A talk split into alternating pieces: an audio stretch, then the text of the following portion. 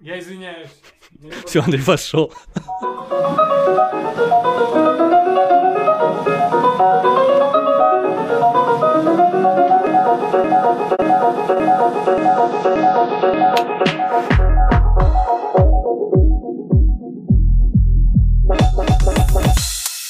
А, Всем привет! Сегодня у нас совместный выпуск подкаста от Бродвея до Вест-Энда и э, подкаст имени Брэндона Фрейзера. Занимательный факт, мы два месяца придумывали название, и одно э, из предложений было подкаст имени Барбары Стрейзанд, было бы неловко сейчас записывать фит. Класс. Да, э, ну да, потенциал упущен. Ребята из подкаста имени Брэндона Фрейзера больше специализируются по кино. Мы сегодня им продаем идею музыкального театра как такового, поэтому мы сегодня говорим о любимых наших экранизациях. Удачных, неудачных, и обсудим, что же их делает таковыми. Точно. Всем привет, ребята. Привет, привет. Можете представиться для тех, кто вас, возможно, не знает. Так, Жень, начинай. Вот так подставил меня. Ну, всем привет, меня зовут Женя. Я из подкаста имени Брэндона Фрейзера. Я работаю пикчером паблика «Образовач». А в свободное время я смотрю в большом количестве фильмы, сериалы, читаю иногда комиксы и книжки. И все это вместе с Андреем мы обсуждаем в нашем подкасте. Да, мы тут э, за кадром сказали, что мы в основном по кино, но э, у нас все-таки подкаст о всей массовой культуре и обо всем, что в нее входит. И вот э, я пока собирался на запись, я, я думал, что, наверное, единственное, что мы в нашем подкасте не смогли бы обсудить в разрезе массовой культуры, это мюзиклы. И какое счастье, что нас пригласили в гости, э, что существует такой прекрасный подкаст, который про мюзиклы мне рассказывает. Я думаю, что вы мне все расскажете, что я хочу сегодня. Надеюсь на вас. Ну, мы постараемся, но все равно надо как-то... Нет, ну, мы пытались записывать большой выпуск, и нас, к сожалению, видимо, пока не- не так увлекательно слушать на два с половиной часа, когда мы рассказываем про Дисней и Алана Менкина. Но мы стараемся, и мы улучшаем формат, так что следите за нашими обновлениями.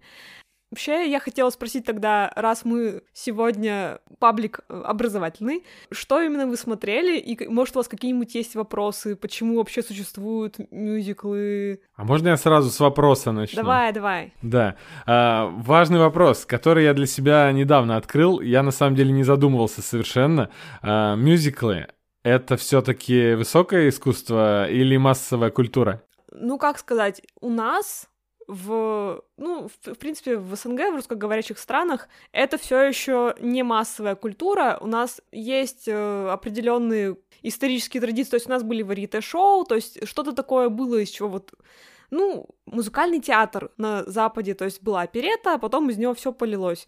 И у нас этот жанр как-то не сильно развился, а там сейчас есть как бы и развлекательные шоу, и есть очень серьезные, прям тяжелые. Мы вот в прошлый выпуск записывали про подростковые мюзиклы, и такие, так, а, тут, кажется, 18 плюс контент про людей меньше 18. Мясо, мотики, убийства и голые сиськи, буквально. А, Здравствуй, мюзикл «Весеннее пробуждение». Ну, мое мнение касательно этой темы, что мюзикл, если смотреть на то, что сейчас происходит на Западе с отношением к этому, потому что в России, как уже было сказано, они не особо прижились и развелись, хотя тоже есть э, Ну, есть подвижки. есть, есть, да, есть примеры. А на Западе все-таки стоит понимать, что, во-первых, мюзикл изначально, э, вытекший из уже несерьезной опереты, он был уже создан как что-то, что не капает на мозг, то есть э, такое более развлекательное, массовое.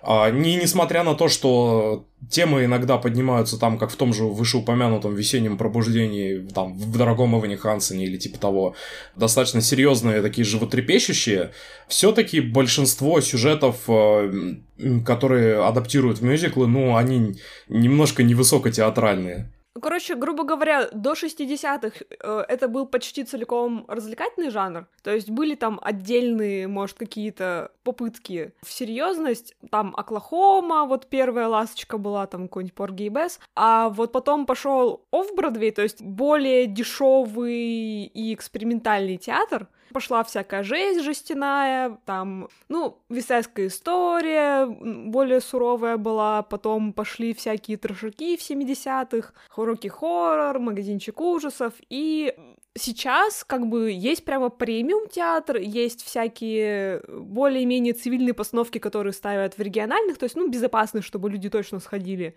И есть вообще всякая экспериментальная подростковая веселость. В общем, очень много жанров в музыке и, соответственно, очень много жанров в музыкальном театре. То есть есть и фолк-проекты, и попсовые какие-то, то есть буквально поп-музыка, э, джаз, экспериментальщина, очень-очень много всего. И вот про это вообще никто почти не знает, потому что все привыкли, что там мы знаем, призрак оперы, кошки, спасибо, Эндрю Ллойд Вебер. Там, не знаю, может быть, что-нибудь кто-то слышал про висайскую историю, но а так... А, еще французский мюзикл у нас любят, кстати. Ага, ну а именно вот э, что-то такое, как элитарная культура, то есть что-то уже такое серьезное, драматическое, серьезное, серьезным э, мыслью заложенное и так далее. Это сейчас есть? Да, этого полно сейчас, как бы... Можно, да? да. Скажу как непрофессионал, просто вы зря как будто бы противопоставляете. Массовая культура — это не значит несерьезная не по умолчанию. Мне кажется, вопрос, даже я бы так сформулировал для себя, я не уверен, что мюзиклы в Америке вообще являются массовой культурой. Потому что, мне кажется, мюзиклы, вы же сами сказали, что это э, музыкальный театр, а театр, в принципе, по умолчанию вещь элитарная, потому что это широкий зритель никогда не увидит. Для примера, по постановку «Рент», она за 18 лет собрала 280 миллионов долларов. Это очень много, но если вы на 17 лет поделите, то это ничто, да, в сравнении с любым фильмом, с любым блокбастером. То есть, в отличие от кино, которые по умолчанию являются массовой формой искусства. Поэтому, мне кажется, мюзиклы что в России, что в Америке, это все таки пока что не массовая культура, и лишь некоторые киномюзиклы, они входят в лоно поп-культуры, в лоно массовой культуры. Нет, я согласна, в принципе, театральная культура, она элитарная, и за это очень много Бродвей критикуют. Основная проблема с элитарностью, в общем, э, грубо говоря, что бродвейское шоу, если становится достаточно популярным, то есть такая фишка, как продажа лицензии. То есть вы можете, например, в каком-нибудь Вайоминге поставить Эвиту, если вы выкупили лицензию, и там нужно соответствовать каким-то требованиям по декорациям, по постановке, и вы можете показывать это шоу как оригинально написанное. У нас вот, например, в, в Тюменском театре идет сейчас по бродвейской лицензии «Семейка Адамс», например, прям официально. Интересно. Да, серьезно. Я, я ездила, кстати, они очень крутые. Э, я всем э, рекомендую заценить. Я видел в ТикТоке э, вырезки какие-то из э, Битлджуса сейчас завирусились почему-то. Ну, он давно завирусился. Я могу рассказать про это потом. Ну вот, да, ну дошло до меня. То есть попало в мою рекомендацию рекомендационную ленту, и я подумал, ничего себе, я вроде как бы не погружен совсем. А, вот такое мне захотелось сразу посмотреть. И, ну, я в плане того, что что-то готическое, как «Семейка Адамс» и... Ну, Битлджус, э, он круче. Я бы не сказал, что он сильно готический, он, э, скорее всего, такой э, просто раздолбайский, где вам сначала вытирают об лицо вот эту черную готику, чернущую просто, там смерть, гробы и все прочее, а потом появляется Битлджус и такой, вы что, реально думали, что тут все будут сидеть вот так? И типа, и... Ну, собственно, как и оригинальный фильм. Ну да. Очень быстро попытаюсь закончить мысль насчет элитарности. Ага. В Америке театр более доступен, потому что действительно почти везде есть так или иначе региональный театр и э, некоторые постановки бродвейские ездят в национальные туры. То есть вот сейчас, например, Хэддейстаун, там целых три, по-моему, национальных тура, которые катаются, и ты их можешь посмотреть. И сейчас очень хорошо потихонечку начинают понимать люди, что не все мюзиклы можно экранизировать, но есть такая штука, как прошот, то есть профессиональная запись постановки. А, с ними очень большая трудность почему-то с правами на съемку, нужно доплачивать актерам, нужно очень какие-то легальные сложности, плюс продюсеры боятся, что все посмотрят постановку в записи и не захотят приходить. Хотя на самом деле это два очень разных опыта. Вживую в театре сидеть и с экрана смотреть. Но есть подвижки в эту сторону. То есть в прошлом году вышел прошот Гамильтона, а в этом году у нас uh, Come From Away, Диана, хотя про Диану лучше не вспоминать мы про нее тоже говорили. А, но да. в целом, да, основная проблема с театром в том, что он очень трудно доступен для большинства людей особенно если вы не живете там в Нью-Йорке и не можете посещать э, лотереи. В большинстве театров есть лотереи, когда ты можешь купить билет на какой-нибудь не Особенно если вы не живете в Тюмени, и у вас нет возможности посетить. Не, ну... Тюмень и Нью-Йорк — это две музыкальные столицы, так сказать. Да. Столица музыкального театра. А что про лотереи? Ну, в общем, мы как раз говорили про рент, и это было одно из первых шоу, которое появилось, ну, появились фанаты именно из молодой аудитории. Они не могли позволить себе покупать покупать билеты на бродвейское шоу, потому что они стоят дофига. И придумали лотерею, что ты можешь купить за 20 долларов билет на представление вот этого дня, то есть специально резервировались места под это, и право на вытянуть вот этот билет нужно было отстоять, короче, очередь, и люди жили в очереди днями, вот как вот за айфонами люди стояли, и это появилось поколение ренхедов, которые реально это было прям комьюнити, которое жило вдоль театра, Повторив судьбу практически персонажей непосредственно мюзикла этого. Да, да, это было прямо... Ну... Жили в бедности в Нью-Йорке. Это звучит как сюжет уже для мюзикла. Рекурсия. Ребята хотят попасть на мюзикл и живут э, возле театра буквально в очереди. Ну, слушайте, мы живем в эпоху метамодернизма, я думаю, что-нибудь такое обязательно будет. Но единственные по факту доступные всем возможно посмотреть мюзиклы — это киноадаптации, и с ними бывает очень-очень много сложностей.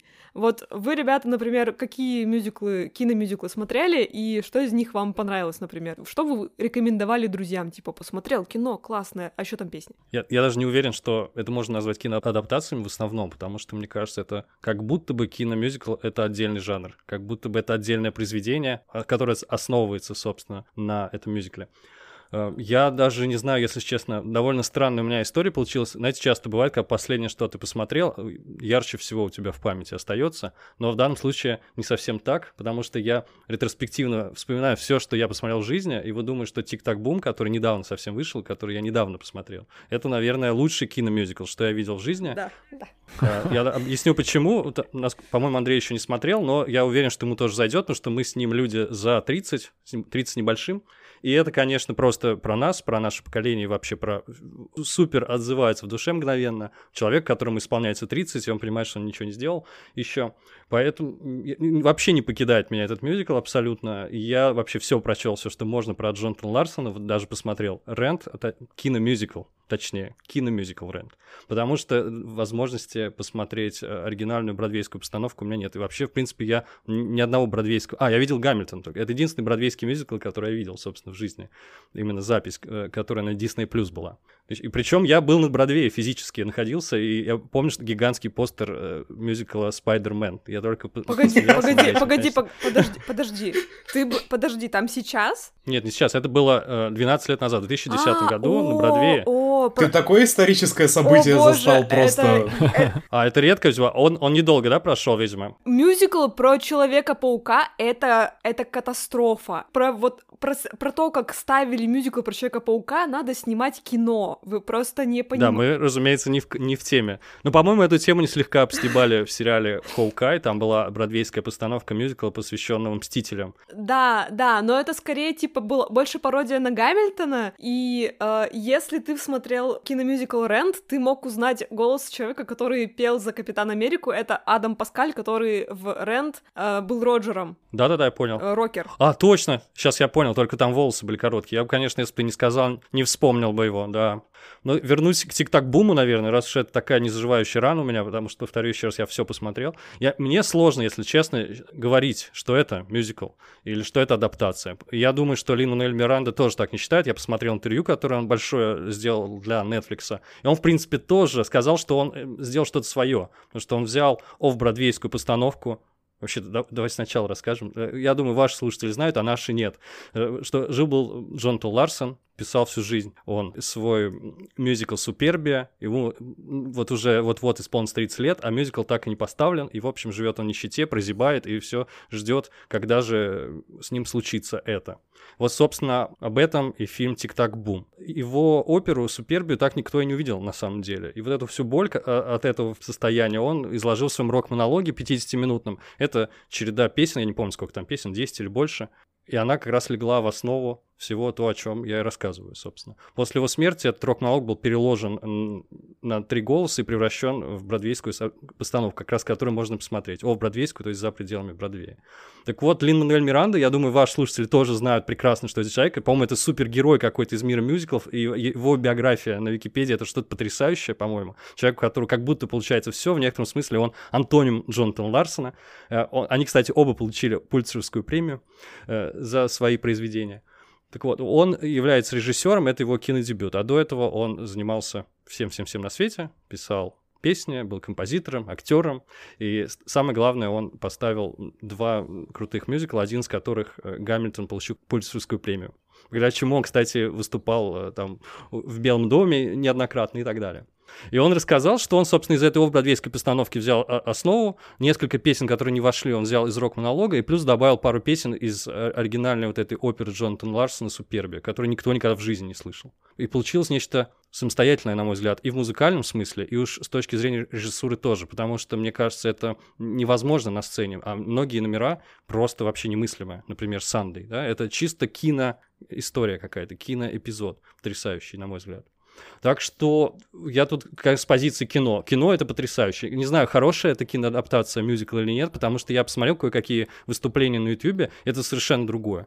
Что-то совершенно другое, хотя с той же музыкальной основой. Ну, я могу сказать, что суть любой адаптации, независимо мюзикл, кино или комикс, например, суть адаптации — это взять идею первоисточника и по максимуму использовать тот творческий медиум, в который вы его адаптируете. То есть, грубо говоря, а, если вы делаете адаптацию, нужно сперва подумать, а нужно ли оно в этой форме? Зачем вот это, например, делать кино? Может, это лучше в анимации, или это лучше сделать книгой, то есть какую-то идею.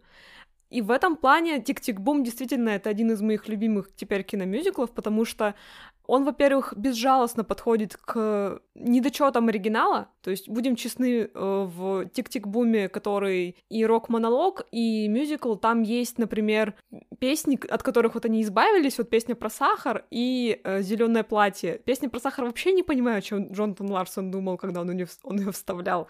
А песня про зеленое платье, ее никто не поет этот номер, но пока э, вот Джонатан со своей девушкой целуются после вечеринки, музыки, она звучит по радио в обработке такой попсовой, и она есть на альбоме, то есть они сняли этот номер и поняли, что он мешает динамике. Э, мы точно знаем, что они его сняли, потому что кусок из него был в трейлере, а в самом фильме нет этих кадров. И, ну, соответственно, они заранее записали музыку, то есть он планировал, что он будет. И они, видимо, посмотрели потом режиссерский монтаж и поняли, что она мешает. И поэтому, уж не знаю, Лин Мануэль решил или Стивен Левинсон, который писал скринплей, но они его убрали, и это хорошо. В этом году у нас вообще, кстати, было очень много киноадаптаций мюзиклов. Э, в сколько у нас э, получилось в списке, когда мы на Новый год планировали, Влад? У, так, ну если брать Эван Хансен, получается... Все говорят о Джейми. Все говорят о Джейми, да. Вестсайдская история, Тик-Тик-Бум, и из оригинальных у нас была Богомерзкая Золушка. про которую мы даже не говорили. И было два proshot а. Come From Away, э, гости отовсюду, и Диана the Musical. Вот мы говорили сейчас про Хоукая, вот про первую серию, где у них вот этот вот издевательски выглядящий бродвейский мюзикл про Мстителей. Вот если вы хотите ощутить тот же уровень кринжа только на два часа, вот это proshot мюзикла Диана, потому что... Спасибо большое за рекомендацию. Ну, он есть на Netflix, если что, это очень смешная история. Постановка должна была открыться в прошлом марте, и Бродвей закрылся просто на локдаун на, на целый год.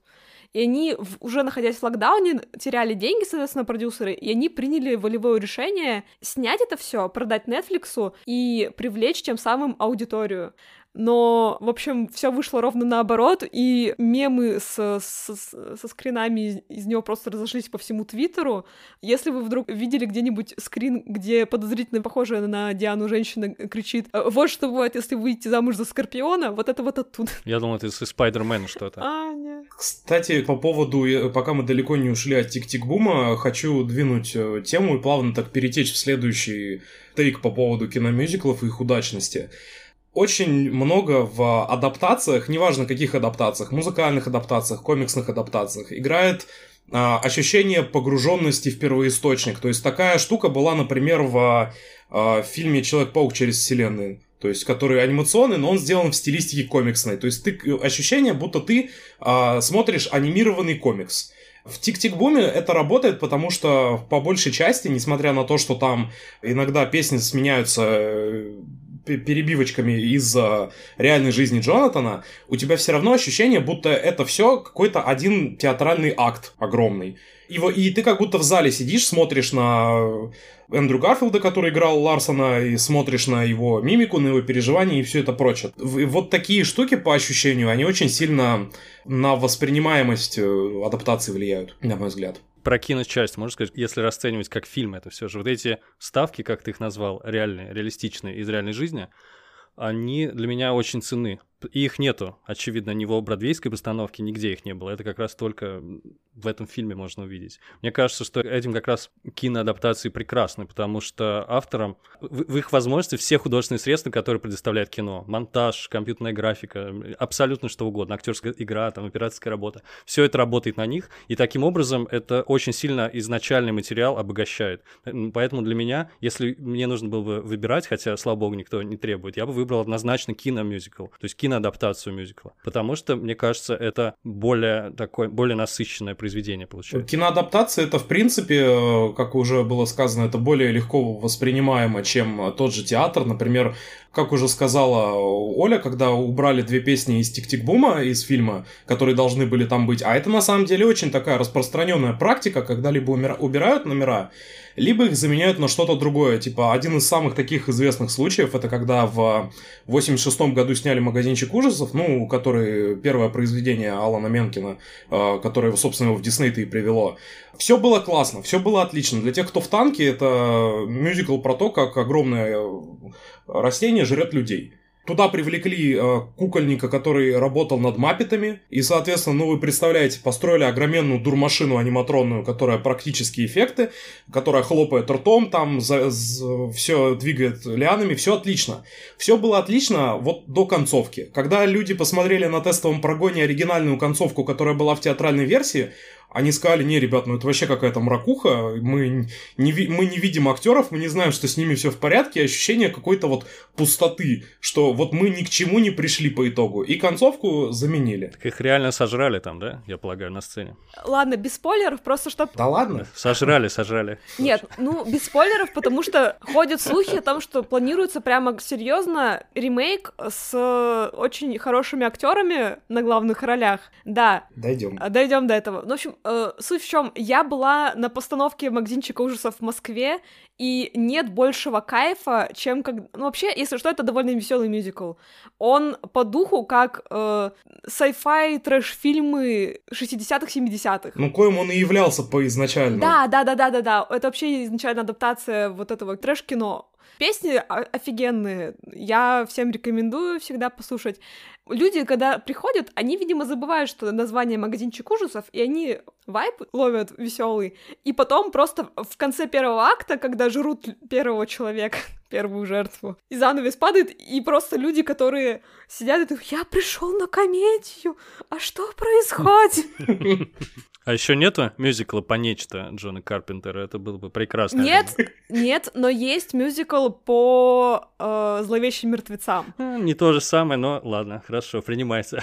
Знаете, что я недавно в Инстаграме увидел? Я в Инстаграме недавно увидел мюзикл, называется Stranger Things. Мюзикл по очень странным делам. Я не знаю, что это, но... Но это фанатские. Во-первых, очень советую заценить. На Ютубе есть нарезка э, некоторых оригинальных постановок мюзикла по зловещим мертвецам. Суть в том, что она... это никогда шло, не шло на Бродвее, и даже на в Бродвее не задержалось, но, типа, у них прямо есть фанаты. Потому что это очень кровавое шоу, и там первые два ряда — это просто сплэш-зона. То есть э, люди прям приходят специально в белой одежде, чтобы уйти потом с кровавыми этими. Э, да, то есть там бензопила, там аниматроники, вот эти вот... Э, как в первом фильме, с, э, ну, где они в хижине в лесу. То есть там слеплено э, все три фильма в, в какой-то пропорции. То есть там будет и Эш с бензопилой, там будет и, и Некрономикон, и там будет зомби, и отрубленные головы, и это все летает. В общем, я бы хотела как-нибудь сходить на такое, но у нас, скорее всего, его не завезут никогда. Главное, чтобы было камео Брюса Кэмпбелла. Он просто очень веселый. Смотреть его отдельно... Звучит как отличный вариант для первого свидания. Ну, блин, я не знаю, сколько он берет. Я думаю, они не могут себе все позволить. В общем, это довольно э, недорогое, на самом деле, шоу, но у него есть свои фанаты, и оно, например, вообще не идет на Бродвее. К вопросу о оригинальных театрах. И что могут себе люди позволить в оригинальных театрах в Америке. Вот такие вещи. У меня начинает складываться ощущение, что скоро введут какое-то правило, э, как э, правило 34 про порнографию, только про мюзиклы, что Оно по- уже есть. про все уже есть мюзикл. А давайте, Блиц, по несколько от Андрея, несколько от Евгения. Типа вот, попробуйте угадать, какие медиа вещи можно сделать мюзиклы, а мы с э, Владом будем отвечать, если уже такие. Какие-то фильмы, которые или или просто любые Фильмы, мультфильмы, книги, не знаю, аниме, что угодно. Неужели по аниме есть? О, в Японии очень любят мюзиклы, на самом деле. А, точно. Да я вообще тоже подумал, когда вы начали говорить про бродвейский, ведь не, ну, Свет Клин не сошелся на Бродвее, очевидно. Нет, нет, Он а, во всем мире ставит мюзиклы, и в России тоже. Я, и, кстати, это- об этом можно поговорить отдельно, но не сейчас, я имею в виду. Почему не взлетел, так сказать, жанр? Потому что есть печально известный Нордост, а ведь это был суперхит. Да. Это суперхит. Причем и книжка прекрасная, «Два капитана», который поставлен, потому что там, там все, все звезды сошлись. И вот э, что-то такое вот э, злой рок э, помешал всему этому. Э, Хотя это была бы абсолютно легендарная вещь, я думаю. А, то есть и в России есть, и во Франции есть, а в Японии уж сам Бог велел, да. И у них там наверняка есть и Ну да. мюзиклы с участием этих самых нарисованных персонажей голографических. Что-нибудь такое у них тоже наверняка присутствует. Или гигантских роботов. Так, э, отвечайте, есть мюзикл по Евангелиону? нет, по-моему, нет. Это и так мюзикл, по-моему, я не знаю, о чем ты. Там очень сложно с правами. Там очень сложно с а, аудиторией, с ориентированностью на аудиторию. А, Я прям представляю этот мюзикл по Евангелиону. Это огромная сцена, ну, чтобы там куклы роботов боролись, Ев. Огромная сцена, прожектор один просто светит, стоит вот этот раскладной стульчак, и Синди такой... Да, и, хор такой, Синзи, полезай в робота. Звуки чавканья, рука крупным. Да, но Блиц у нас посыпался сразу, с первого же раза я не попал в мюзикл, с первого вопроса. Нет, а, а расскажите, есть какие-нибудь известные аниме, прям, которые все знают? По темному дворецкому есть два мюзикла, типа с продолжением. По первым каким-то нескольким аркам и по тё- э, аркам темного колледжа. Типа есть два мюзикла точно. Так, а еще? Потому что я это не знаю. Тетрадь смерти. Тетрадь смерти очень известный О, мюзикл, и неплохо. есть русская адаптация концертная. Они сейчас ведут переговоры с японцами на то, чтобы типа могут поставить в Москве. По Sailor Moon есть мюзикл. Да. А, па-па-па-па-па. Моя георгская академия есть клевый польский мюзикл. И почему-то они засмеялись в этот момент. Нет, это просто есть, ну как, э, По Ведьмаку есть? Вот я надеюсь, что в Польше есть э, мюзикл по Ведьмаку, потому что если его нет... по Ведьмаку не знаю, то есть я сейчас не гуглю. Есть Мне кажется, что в Польше есть все по Ведьмаку. Да, То я, есть там- есть пиво, парк аттракционов. Тут нужно учесть, типа, официальный, мы говорим, или фанатский, потому что фанатских очень много. Вот недавно а, вышел фанатский аудиомюзикл по сериалу «Ганнибал» на 3,5 часа. О. Я все еще буду слушать, что там понаделали. Но вот, да, то есть на самом деле очень много сейчас независимых проектов. Если вы вдруг знаете сериал «Бриджертоны», ну, хотя бы слышали. В общем, мы говорили про ТикТок, что вот до Андрея, который не шарит вообще за мюзиклы, в ТикТоке дошли какие-то что-то по Битлджусу. Да. У Битлджуса интересная история в том плане, что постановка была на Бродвее сделана, и у нее сперва были не очень большие сборы, и он начал раскручиваться, когда там, в общем, девушка, которая играет в постановке Girl Scout а и также была дублерша Лидии, главной героини, она начала записывать тиктоки бэкстейджевые с другими актерами, и они очень сильно завирусились, и подтянулась молодая аудитория, и специально учли вот это вот продюсеры, снизили немножко цены на билеты, и больше молодых людей смогло позволить себе ходить на Бродвей, и он поднялся. А можно небольшую ремарку? Просто мало кто знает. Я случайно Да-да. обнаружил на сайте Большого театра, что у них тоже есть какие-то квоты, и они бесплатно студентов приглашают посещать практически любые их спектакли. Это не мюзиклы, конечно, но вдруг кому-нибудь это будет полезная информация. А, да, полезная информация. окажется. Особенно, кто является студентом. Я уже нет. Кстати, вы, называется, не поверите, но я нашел российскую фэнтези-рок-оперу по мотивам саги «Ведьмак». Так что не в Польше. последнее А. испытание или какое? Или «Дорога есть? без возврата» называется. Нет, нет, последнее испытание это Он- Перумов. А, то, Перумов, то есть всё, есть, и вспомнил. причем у нас. Вот где трушные фанаты Сапковского собрались, оказывается. Прикольно, прикольно. Надо заценить. Я наткнулся на мюзиклы э, в России, там, где, казалось бы, не ожидал их увидеть.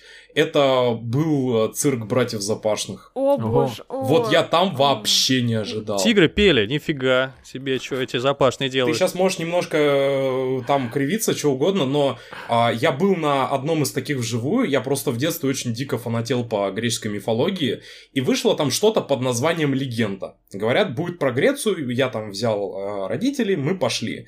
А, у них как это выглядит? У них арена, у них э, сверху такое как гнездо, где висят прожекторы и все прочее. И там стоят живые музыканты. То есть живые музыканты там в костюме фавнов, все, все дела. Но они реально играют. И помимо всего циркового такого эпичного, там еще и музыкально-вокальные номера. Что меня вообще удивило тогда.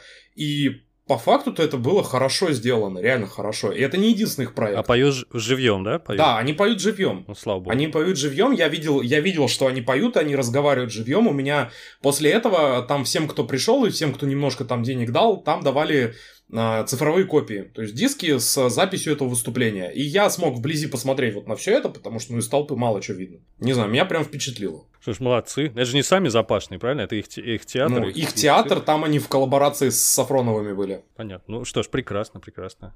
Видите, как многогранен и многолик мюзикл, особенно отечественный, от Ведьмака до Запашных. А, Давайте немного вернемся к киномюзиклу. Да. Андрей, Андрею есть что сказать, я уверен. А про кино, я просто, я так понял, что в среде любителей мюзиклов, а в частности в вашем подкасте, э, вообще самое упоминаемое имя это Ли Мануэль Миранда, да, про которого мы уже сейчас э, упоминали.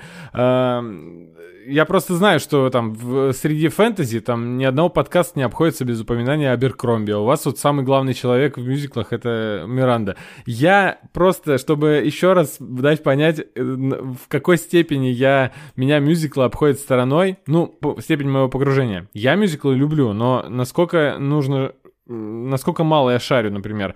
Я просто смотрел сериал Темное начало. И там впервые увидел этого актера. Актера, я подумал, ну, он какой прикольный, симпатичный, улыбчивый, харизматичный э, чувак. И я понятия не имел, конечно же, к каким проектам он э, имеет отношение. И, ну, то есть, соответственно, Гамильтона в глаза не видел тогда.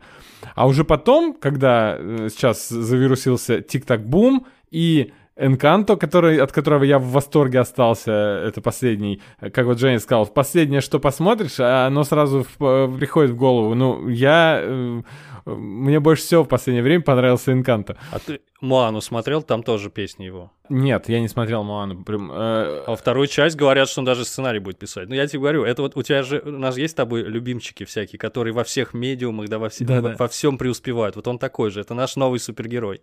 Добавляется к тем ребятам, Гарланду там еще, другим товарищам. Без Миранды, правда, сейчас ничего не делается, э, потому что он... э, Я не думаю, что он спит. И если вам понравился э, Гамильтон, если вам понравилась Моана и Энканто, э, вы что-нибудь слышали про In the Heights? Я слышал, что это его мюзикл, который он начал писать, собственно, когда студентом стал. Но я не видел киноадаптацию. Ну да, во-первых, киноадаптация тоже вышла в этом году, но она была отложена на год, как и Висайская история. В общем, э, ты, Евгений, говорил, что Лина приглашали в Белый дом. Это было до того, как он написал Гамильтона, а именно после успеха In the Heights. Он за него получил Тони, это типа как Не, мы знаем, Оскар. мы знаем про Тони, да. А он не раз, э, на самом деле, в Белом доме выступал. У него просто фи- Да. фишечка такая. Он, он еще фристайлит, он рэп Да. читает, представляете? Этот, что он себе позволяет, этот парень? Ну, он с этого начинал, как фристайлер. В общем, он в 28 лет стал самым молодым композитором, который получал премию как лучший композитор в музыкальном театре. Именно за In the Heights. Так что э, киноадаптация, кстати, неплохая, нам понравилась. Погоди, Влад, ты, ты же смотрел, да? Да, я смотрел, я смотрел, мне так уж свезло, что я наткнулся на нее, увидел, что она вышла, она вот она здесь на стриминговых сервисах. Она летом я на нее наткнулся, и это такая очень летняя история, и это масса реверансов э, району Вашингтон-Хайс, в котором Лин родился и вырос. И э, также масса реверансов его предыдущим проектам, потому что если вот кто, кто-то видел Гамильтона, очень много таких узнаваемых лиц вы увидите и в In the Heights. Но не больше, чем в Tick-Tick-Boom. Кстати, вот э, Женя уже видел, Андрей, ты, ты еще не видел Tick-Tick-Boom. В общем, сцена с Sunday Женя, ты понял, что в ней происходит? Да, я понял, да, несмотря на то, что в тот момент, когда я смотрел, я, я лишь догадывался. Я понял, что эти люди остались там не случайно и поют вместе с Гарфилдом. Потом я прочел, естественно, что это настоящие звезды Бродвея. И очень, супер трогательное интервью, которое Миранда для Netflix сделал. Он сказал, что он хотел дать э, Джонатану Ларсону тот хор, которого он никогда в жизни не имел, с самыми крутыми Да. звездами бродвейскими. Это, конечно, бе- безумно трогательный момент, потрясающий. Ну, в общем, э, да, я про Тик-Так Бум вообще много могу говорить. Ну, я понял, да, это кроссовер невероятный всех, всех бродвейских звезд. И я, я- там просто на Википедии без счету их, я, я там, может быть, одно лицо узнал. Там вот этот мужик в Мистере Роботе играл, там этот еще где-то видел. Но в целом, конечно же, я как не знаток Бродвея, я их не знал. Еще хочется Да, это было мощно. отметить, что вот э, в среде м, любителей по- поп-культуры, таких как я, э, я особенно не погружаюсь, например, в тему мюзиклов, если я смотрю мюзикл. Он мне обычно попадается по другой какой-то причине. То есть, если, например, я там 15 лет назад сидел, пересматривал все фильмы Тима Бертона, с ума сходил по Джонни Деппу, и вдруг выходит Суини тот, я, естественно, его смотрю. Не потому, что это вышел мюзикл, а потому, что это новый готический фильм, э, сказка э, кровавая от Тима Бертона, которого я обожал. Таким образом, и сейчас я также натыкаюсь на...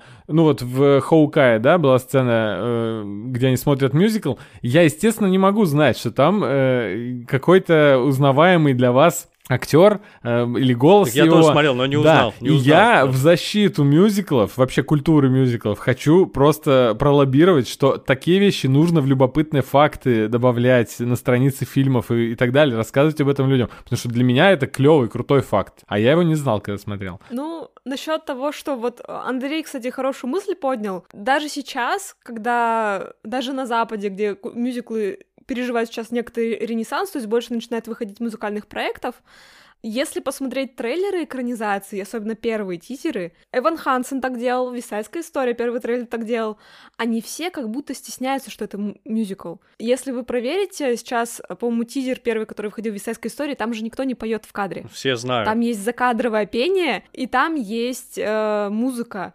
Но кадры, которые показаны, там никто не поет. То есть они как будто бы такие, это очень красивый фильм, и его снял Стивен Спилберг. А еще это мюзикл. Есть какое-то предубеждение против э, вот этого всего. Я обратил внимание, у меня, например, когда мы смотрели первый тизер э, Вестсайдской истории, у меня э, жена, она не поняла, что это будет мюзикл, Мгм. и когда там, там же кон- то ли кончается он, то ли какой-то из моментов, где две банды выходят, и они так выстраиваются друг напротив друга, и к- кажется затемнение, я даже пошутила, что они что, сейчас будут танцевать, и я говорю, ты не поверишь. Кати как будто вне контекста мировой культуры существует. Она не знает, что существует мюзикл «Вестсайдская история» оскароносный. Но это довольно странно, потому что ну, мюзикл вообще, конечно, американская история. И что уж говорить, очень сильно многие из них завязаны американской истории и культуре. Даже, знаю, от Гамильтона до Вестсайдской истории, вообще все, что мы перечислили, The Heights, да, э, это все американские истории.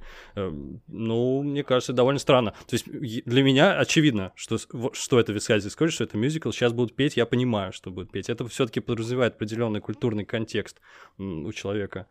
Но я не согласен, что они стесняются, мне кажется, нет. Но, но могу сказать, что в «Тик-Так Буме» чудовищный трейлер. Просто вообще ни, ни- ни один человек в мире не захотел посмотреть фильм после этого трейлера. Я его посмотрел после фильма для интереса. Я захотела посмотреть, потому что... Ну, ты знаешь Джонатана Ларсона, наверное, да? Нет, Потому первый трейлер э, начинался с э, того, как э, Эндрю Гарфилд поет акапелла Боха Days, и просто он продает эту сцену, я такая, блин. А, но я, я согласна, трейлер отстойный. То есть люди как будто бы индустрия разучилась делать киномюзиклы. Где-то вот в 60-х, 70-х годах это был очень прибыльный жанр до того, как мы познали про, э, прелести супергероики. Это были самые кассовые штуки вообще-то. «Моя прекрасная леди», «Холодоли», огромные продакшены, и, соответственно, индустрия привыкла к, к таким проектам, люди знали, как их делать. А сейчас все как будто бы отвыкли, и маркетинг не знает, что с этим делать, никто не знает, что с этим делать. Они как будто бы такую вуаль непонятности бросают, что, а может, это вот просто вот такая история, и там еще песни. Ну, может быть, Спилберг вернет моду на именно дорогие постановки, потому что, как я понимаю, последние годы все-таки Сомнительно. не очень, да, много денег тратят на киноадаптации. Вот если с Чикаго сравнивать, я просто иногда же бывает, да, когда большое кинособытие, когда киноадаптация становится важным кинособытием, возможно, главным кинособытием года. И это действительно же очень мощное впечатление, как для зрителя. Вот я помню, что Чикаго — это супер мощная история, там, отверженные, вот это супер, по-моему, грандиозное абсолютно впечатление меня произвело. Это такие помпезные, огромные постановки. И я, я просто не, я путаюсь в датах, мне кажется, что это все недавно было, а это на самом деле, может, там больше 10 лет назад уже было. Да. Насчет отверженных, а, просто вот опять же мне интересно, вы же оба смотрели? Да. Да. А, как вам кино? Я могу по очень давним впечатлениям сказать, что на меня произвело э, ошеломительное впечатление, ну, как будто оглушающее впечатление. Вот я думаю, что Мгм. все, что я хотел сказать. Но я, я не, не запомнил практически ничего. А да. мне он по- под настроение не попал, к сожалению. В то время я тоже плохо очень помню. Э, э, Я хотел как раз э, об этом сказать, что у меня как будто бы уровень моей любви к музыке, кино и к искусству, он у меня, естественно, и уровень погруженности моей, он вообще растет, естественно, с каждым годом. И то есть я могу сказать, что он мне не попал под настроение тогда, потому что, возможно, тогда мне почти любой мюзикл бы, может быть, не зашел, когда я смотрел. А сейчас я, например, натыкаюсь просто случайно на что-нибудь э, в жанре мюзикла, на тут же сцену после титров Хоукая или там я вот недавно сериал э, «Необыкновенный плейлист Зои», э, Зои, я начал его смотреть не потому, что это мюзикл, и я потому что не являюсь, как вы, там, пораженным фанатом мюзиклов, просто потому что это какая-то лайтовая комедия, мне очень нравится Джейн Леви, э, мне очень нравится эта актриса, и когда начался мюзикл там, я ощутил такой, знаете, подъем нем- немного духовный, ну, то есть мне, я понимаю, насколько мне сейчас это близко, и про то, что вот боится, например, э, массовая культура э, немножечко мюзиклов, про тизеры те же самые, я хотел добавить, что у нас, например, российская, в частности, э, аудитория, она немножечко не повзрослела как будто. То есть я, будучи 15-летним пацаном, смотря какой-нибудь мюзикл, я немножечко кринжевал, когда начинали петь.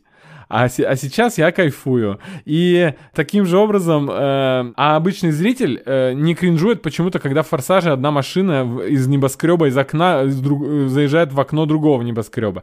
А у меня наоборот все сейчас становится. То есть 15 лет назад я мог кайфовать от «Форсажа», сейчас я, я кринжану, но от мюзикла я э, удовольствие получу. Но вот что-то с «Отверженными» еще не сошлось. А, а что ты хотела сказать про них? Ну, в общем, есть такая мысль внутри комьюнити. Вы никогда э, не смотрели, наверное, ничего связанного с отверженными помимо фильма, но суть в том, что фильм, он хорошо снят, но с точки зрения мюзикла он кошмарный. Мы переводили целое видео, целое видеоэссе, где там Ты имеешь в виду, что сама история, сам фильм, как кино хорошо Нет, нет, снято? нет. Э, С точки зрения того, как там записана музыка, это катастрофа, потому что А хорошо ты имеешь в виду, что визуально, да? да, да, то есть он, Мгм. Том Хупер, он неплохо снимает, но то, что случилось с кошками, это прямое доказательство того, что лю- люди не поняли, что он неправильно все сделал в отверженных. Там вся... э, Почему долго не было экранизации вот очень заслуженного, знаменитого мюзикла? Потому что продюсеры хотели, чтобы что-то революционное сделал режиссер какой-нибудь предложил. И Том Хупер, который никогда не, не снимал музыкальные фильмы, сказал, а что если мы запишем звук вживую прямо на сете? Вы представляете себе, что такое съемочная площадка и насколько там шумно? Им пришлось заглушать вообще любые половицы, любое все. Мгм. А сцена, когда Эпонин идет под дождем и поет, там же, ну, вне кадра все понимают, что там 500 человек съемочной команды, и идет дождь. И они в дождевиках, и они записали этот номер, и потом все, что слышно в микрофонах, это шум капель, падающий на дождевики. И их обернули тряпками всю съемочную команду. И это не самое главное. Съемочный день длится 8-10 часов. На Бродвее... А, кстати, мы часто говорим, но бродвейская рабочая неделя, у них нет замещающих почти людей, то есть э, основной каст вырабатывает полные смены 8 раз в неделю, то есть 7 дней в неделю плюс одно добавочное выступление в воскресенье. Им нужно голос держать всегда в тонусе, но они никогда не поют больше 3-4 часов в день. Мгм. А если ты поешь каждый день по 8 часов, то можно остаться без голосовых связок. Или история про то, что режиссер заставил Энн Хэтэуэй за две недели сбросить почти 15 килограммов веса, и она все еще не может восстановить здоровье. Или история о том, что Хью Джекман обезвоженный, чтобы было видно рельеф мышц, пел, и, соответственно, у него не было никаких, э, никакой влаги в голосовых связок, и они звучали а, как два куска наждачки, которые друг... Э, по... настолько полное непонимание процесса создания чего-либо, что чудо, что у них никто не умер на сете, что никто не был травмирован, что вообще получилось какое-то кино из этого. За всей грандиозностью, за всем вот этим вот шикарным актерским составом, то есть там были профессиональные актеры музыкального театра, а, был Эдди Редмен, который просто очень ответственно ходил к очень хорошему человеку заниматься и поставил себе вокал. В общем, это абсолютно дикая история. И после этого все решили, что Том Хупер умеет снимать э, мюзиклы, и дали ему денег на кошек. Там, по крайней мере, на компьютере все нарисовали, поэтому никто не пострадал. Не пришлось худеть. Никому не пришлось худеть. Не упоминай кошек. Хью Джекмана он не отпугнул от мюзиклов, тем не менее. Да, и мне вот интересно, это как кино-то работает, потому что я не помню уже практически. Я помню, что это что-то очень громкое такое, и очень костюмированное, дорогое, красивое. Там есть хорошие моменты с точки зрения киноязыка, но меня, например, раздражают очень крупные планы на лицах и трясущаяся камера. Там, ну, в 2012-15 годах было очень модно тогда так снимать, типа, ре- более реалистично. Тогда, Андрей, вот э, твой любимый киномюзикл, вот, который ты видел в каких-нибудь там годах любых? Вот на вскидку можешь вспомнить? На вскидку сложно. Я вот э, как раз-таки сказал про Энканта, потому что он занял меня вообще э, всю мою душу в последнее время, потому что я хожу и напеваю про Бруно, и она в плейлисте у меня. Hello. Welcome to family. А, ты про открывающую песню? Да. Но мне еще нравится песня, я забыл, как зовут персонажа, накачанную девушку. А, Луиза. Луиза. А... Under the Surface. Луиза. Да, Хорошая да. песня, да. Супер. Да что, умеет он песни писать, что говорить. Хороший парень, молодец. Да, Добрый чел, В общем, я, я, не- я не смог вот так сразу накинуть. Сейчас я вспомню и, может быть, что-то э, скажу, но, но в целом меня просто занимает э, появление мюзиклов, э, то, как вот мы с Женей часто анализируем то или иное явление, и э, как оно в массовой культуре распространяется, и то, как мюзиклы проникают во всякие разные вещи. Ну, то есть... А, Если идет ситком, и в- за 8 сезонов или 10 э, ситкома одну серию кто-нибудь да сделает в жанре мюзикла, да, или где Барни Стинсон начинает петь э, про костюмы. И вот это, это очень круто. Это значит, что значит, что мюзиклы это людям нужны, не боится их никто. И никто, и никто не кринжует от песни про костюмы. Это, мне кажется, как раз а, очень большая проблема таких эпизодов сейчас в наше время, потому что, мне кажется, это напрямую влияет на воспринимаемость мюзикла как более или менее серьезного жанра, потому что как-то так исторически сложилось, что мюзиклы стебут. Ну, то есть, э, постоянно получается так, что игра идет э, в шутке на том, что вот сейчас начнут петь, и сейчас будет либо что-то э, очень сопливое, либо что-то вот около того. Ну, там шаг влево, шаг вправо максимум. Я, честно, я теряюсь в догадках, из-за чего это пошло, но, на мой взгляд, иногда делают вот это как в том же, э, в том же Хоукае, например. Это э, во многом это чисто стебная сцена вот этого всего того, насколько в массовую Мгм. культуру проник вот этот образ Капитана Америки. Я просто застал сам э, себя вот на той же ситуации, что и ты, когда меня в детстве мама потащила не пойми зачем на красавицу и чудовище. Ну как-то вышло так, что ей дали билеты, и я сидел там. Сейчас я понимаю, что это обалденное произведение, это обалденный материал, он очень хорошо поставлен у нас был. А, а тогда я сидел с лицом типа Ага. Влад, тебя никто не видит, мы в подкасте, Влад. Визуализируйте очень скучающее и не понимающее, что вообще происходит на сцене лицо. Вот для тех, кто это слушает. А ведь это странно, потому что дети растут на музыкальных мультфильмах. Ну, в том числе диснеевских мультфильмах. А мы вообще... Дети, да, но мы вот как раз сейчас... Я вот не общий никогда язык просто. нашли меня- я- я понимаю, На том вы. моменте, когда ты мальчишкой становишься, знаешь, и уже немножечко кринжуешь. И вот у всех, мне кажется, подростков был такой момент. Типа, это не круто, ребят. Вот А, у меня есть теория на этот счет. Я не знаю, зн- вы вряд ли знакомы с теорией мюзикла, и вы вряд ли знаете, кто, кто такой Говард Эшман. И это человек, который подарил голос русалочке Ариэль, э, чудовищу и красавице, и немножко Аладдину, который, к сожалению, скончался, покинул нас, но а, он в, в том числе с Менкином После того, как они написали «Магазинчик ужасов», напоминаю, мюзикл про растение-убийцу из открытого космоса, а, их рекрутировал Дисней, и они зародили ренессанс Диснея, то есть эти вот все их классические мюзиклы, мультфильмы, это вот, вот эти вот ребята, которые Да. э, абсолютно дикие и стебные. И, в общем, основное правило любого мюзикла — это что мы сперва, у нас э, идет диалоговая часть, сцены, грубо говоря, любой, когда в ней эмоциональный накал дорастает до определенной точки, и вы не можете больше нужное количество эмоций выразить словами, вы начинаете петь. А если после этого еще растет эмоциональный накал, и нужно еще на ступенечку дальше подвинуться, подключается хореография.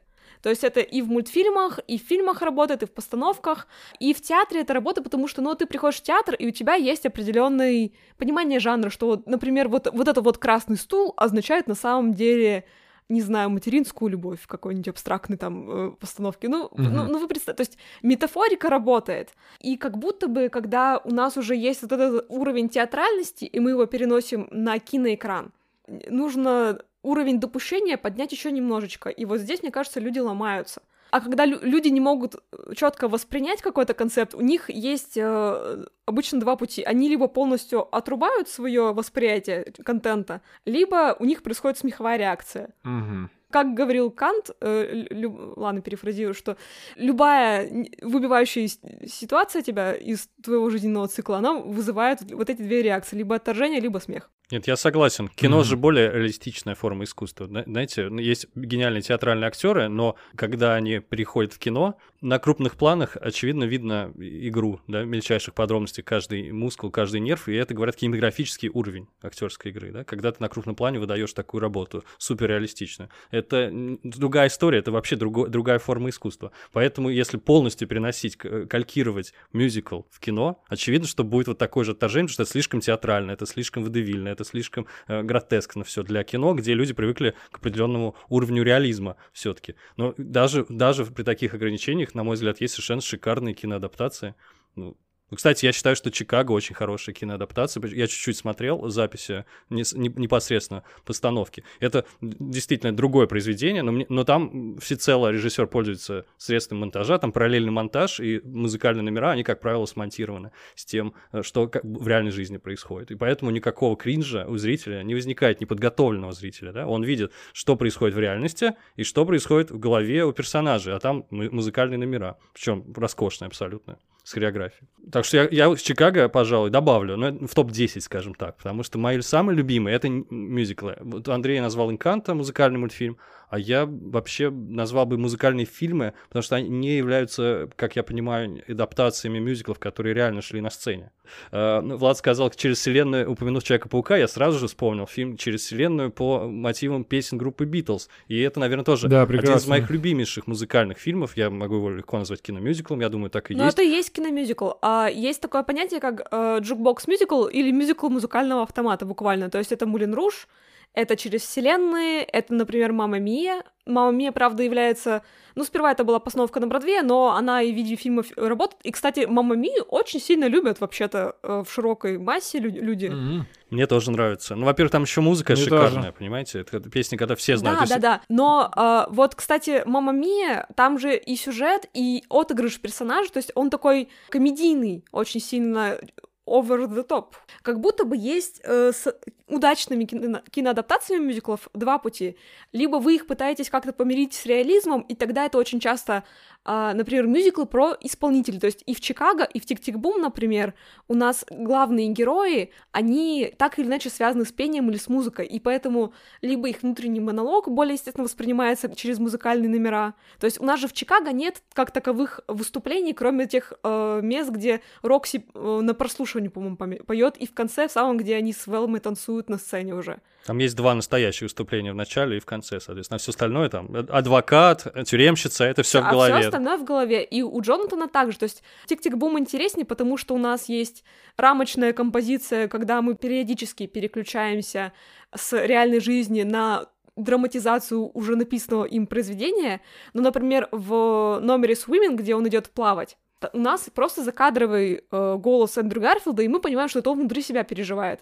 И там монтаж так хорошо построен вместе с песней, что ты вообще на это не отвлекаешься. Потому что это кино, и оно потрясающе работает. Да, но, например... То есть, э... это, я считаю, что это классный фильм. Лучший, один из лучших фильмов года для да, меня. Да, есть... но вот один из худших фильмов года и по совместительству киноадаптация очень хорошего мюзикла «Дорогой Эван Хансен», которую снял Чи- Стивен Чбоски, которого вы можете знать по фильму «Хорошо быть тихоней». Угу. Казалось бы, история про тинейджера, у которого проблемы с социальной тревожностью, он должен был справиться, да, как будто бы. И он просто, он, э, во-первых, они выкинули очень важный открывающий номер, И поэтому у нас первые несколько номеров музыкальных это просто главный герой поет. Поскольку другие люди на него не реагируют в кадре, мы такие думаем, а, это потому, что он внутри себя проживает. Или он псих. Типа так у него. А потом у нас есть музыкальный номер, в котором появляются другие люди, восприятие нарушается.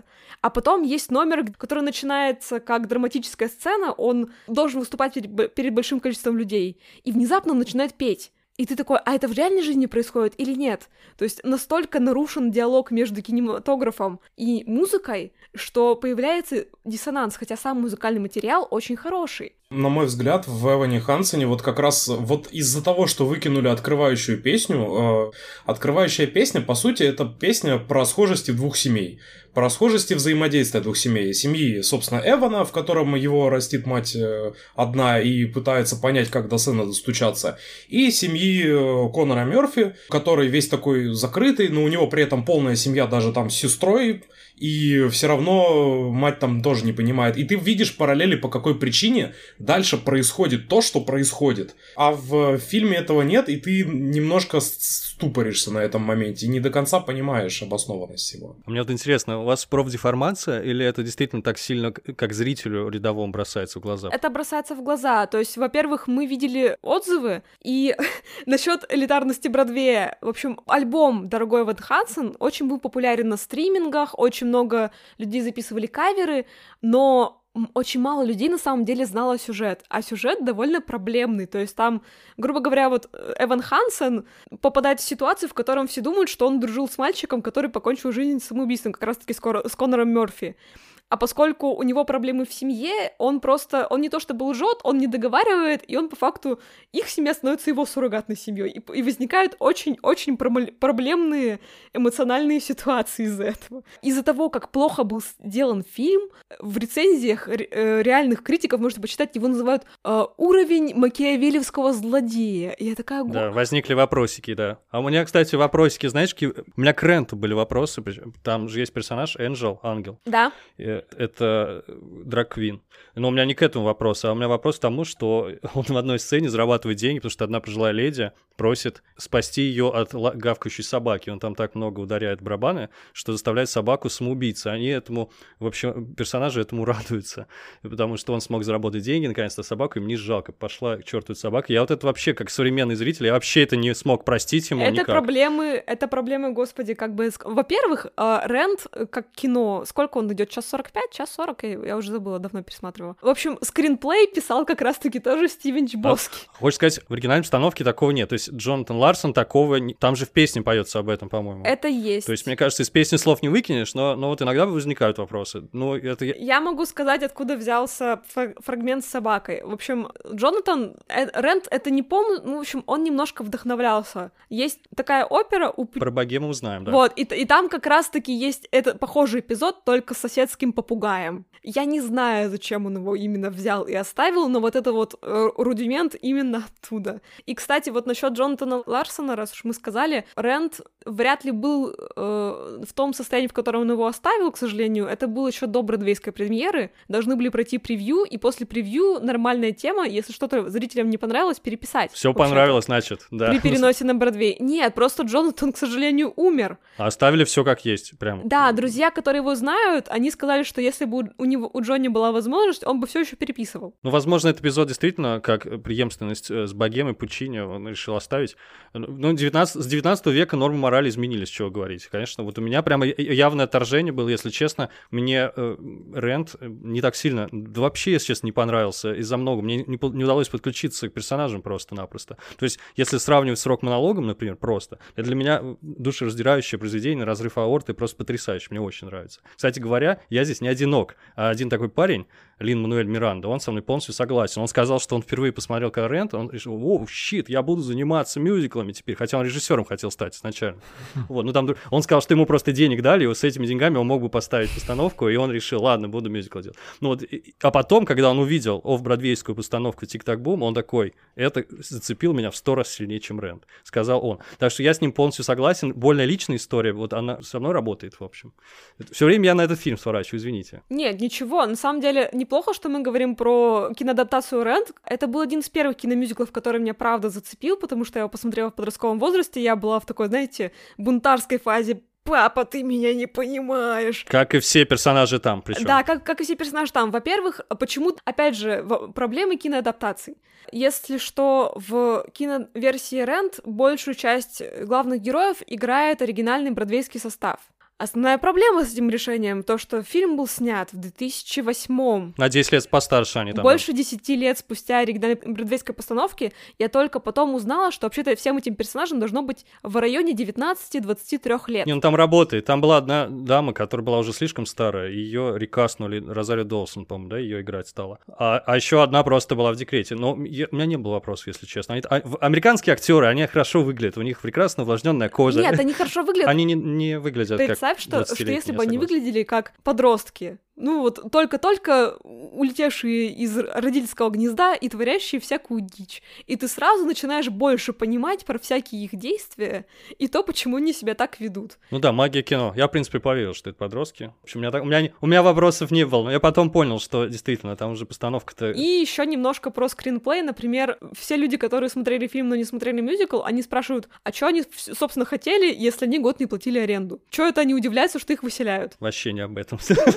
по-моему. Ну Нет, ладно. ну, у многих есть такая критика, а... Вопрос был такой, материальный. Действительно, ребят, давайте разбираться по счетам. А в мюзикле прямо говорится, что они не платили аренду, потому что их друг Бенни, который владеет зданием, вообще-то сказал, что они могут не платить. Он сказал не платить, вот, да. и вот этот момент в экранизации так пролетает, что многие люди вообще не понимают. Они думают, ну они просто бомжи какие-то. Да не-не-не, это невнимательно смотрели. Там действительно, там с самого начала Бенни приходит, этот разговор есть с ним, и поэтому они говорят, у, Иуда проклят, обещал и обманул. Нехороший человек он, в общем. Кстати, он же в Чикаго, я его заметил, я тоже чуть-чуть шарю. Он, он же был и, и в постановке бродвейской, в фильме он есть. Приятно было посмотреть на... А- а- Андрей знает э, этого актера, Дикс, да, как, к сожалению, забыл фамилию. Андрей сто процентов знает, и удивится, когда будешь пересматривать Чикаго, посмотри, кто там за роялем в, в этом кабаре. Не знаю, не помню. Если говорить про более веселые и позитивные адаптации, которые работают в нереалистическом ключе, я считаю, что очень удачная киноадаптация, именно даже лучше в чем-то, чем оригинал, это лак для волос, hairspray. Это один из моих любимых, да, Если кто-то смотрел. любимых. О чем я тебе и написал, собственно, что я всего несколько. Да-да-да, он супер позитивный, и там изменена концовка, если что. В оригинальной постановке звание мисс Лак для волос завоевывает также Трейси. Что, в принципе, ни на что не влияет, потому что она уже получила парня и вообще всем, что хотела, доказала. То есть для нее она никогда не стремилась стать мисс Ла- Лак для волос, поэтому супер прикольно, что в фильме это не она, а хорошенькая другая девочка получает это знание. Вот что ты считаешь главный фильм. Главное в фильме, ребята, «Лагли волос», что там Джон Траволта изображает пышную, пышущую жизнью женщину. Он там н- 100 килограмм там на него навесили, он в женском платье гоняет, танцует и поет. Вот это э, прелесть полнейшая. Я Он очень жизнерадостный. Да, я просто, я любитель криминального чтива и вообще криминальных э, фильмов в свое время. Я, значит, открываю лагли волос для себя, и у меня просто челюсть отпадает. Это, конечно, су- э, супер разрыв шаблон был. Но лагли волос, безусловно. Вот Андрей сказал, что ему нравятся духоподъемные мюзиклы. Если ты не видел, Андрей, тебе нужно посмотреть, потому что он поднимет твой дух до небес, что говорить. Очень веселый фильм, классный. Да, вот мне интересно м, пересматривать сейчас э, вещи, которые меня не затронули там 15-10 лет назад, и открывать что-то новое для себя. Ну, потому что я гораздо более скудный был на эмоции в то время. я думаю, что сейчас я пересмотрю. Тогда я как будто бы он шел просто и шел, а я что-то делал. Может быть. Вот, та- вот такой у меня просмотр был. А мне вот что интересно, все говорят, что вот у нас как будто бы культуры мюзиклов нету в стране, и вот ты тоже говоришь, что что-то как... Она Я- а- есть. А, у нас же гигантская традиция советская музыкальных фильмов. Я вот, я не знаю, а что «Три мушкетера» никто не помнит? Просто по плотности хитов, мне кажется, «Три мушкетера» вот это вообще, вот это да. Типа каждый знает просто. И ни у кого кринжа нет никакого. И музыкальных фильмов очень много я смотрел, по крайней мере, в детстве. Может, в этом разница? Просто кто-то смотрел, кто-то нет. И у кого-то это естественно абсолютно кажется, что в фильме могут петь. В «Обыкновенном чудо» там, в любом фильме Марка Захарова могут петь. Ага, я с детства помню словосочетание музыкальный фильм, и вообще, ну, на российские фильмы музыкальные такой ярлык, как мюзикл, вообще почему-то не вешали тогда. Я не знаю, Потому что слово просто иностранное. какая, вот причина, может быть, слово еще не, не вошло, да. Может быть, оно как-то еще не, не обрусело. Но сейчас уже вполне себе можно менять. Но, тем не менее, везде написано музыкальный фильм и так далее. А стиляги — это мюзикл или музыкальный фильм? Да, есть небольшая разница. В мюзикле музыкальные номера должны продвигать сюжет. М, Интересно. Если, например, вынуть какую-нибудь песню из трех мушкетеров, будет грустно, что ее нет, потому что мы очень любим эту песню. А, Но сюжетно как будто бы ничего не изменится. А если из мюзикла вынуть номер, то мы либо пропустим взаимодействие между персонажами или какой-то сюжетный поворот. Ты мушкетера мюзикл. Вспомните, есть в Графском парке Черный пруд. Он же там рассказывает всю предысторию. Да, точно, так и Или есть. там я, я задержу их ничего. Но я думаю, что все-таки это ближе к мюзиклу. Хотя там нету. Складывается ощущение, что «Холодное сердце 2» в таком случае не мюзикл, потому что песни как будто бы просто так там поются Там души нет. ради атмосферы, а не для сюжета. Ну да, там есть. Холодное сердце, возможно, забрал у нас а, анимационный мультфильм по Викид, поэтому... Холодное сердце, знаю, фан-факт. Там, по-моему, поет э, актриса из Рента. Вот что. Да, там поет И не не только. только. Идина Мензель, да, она поет. Парни, вы что-нибудь знаете про мюзикл «Злая»?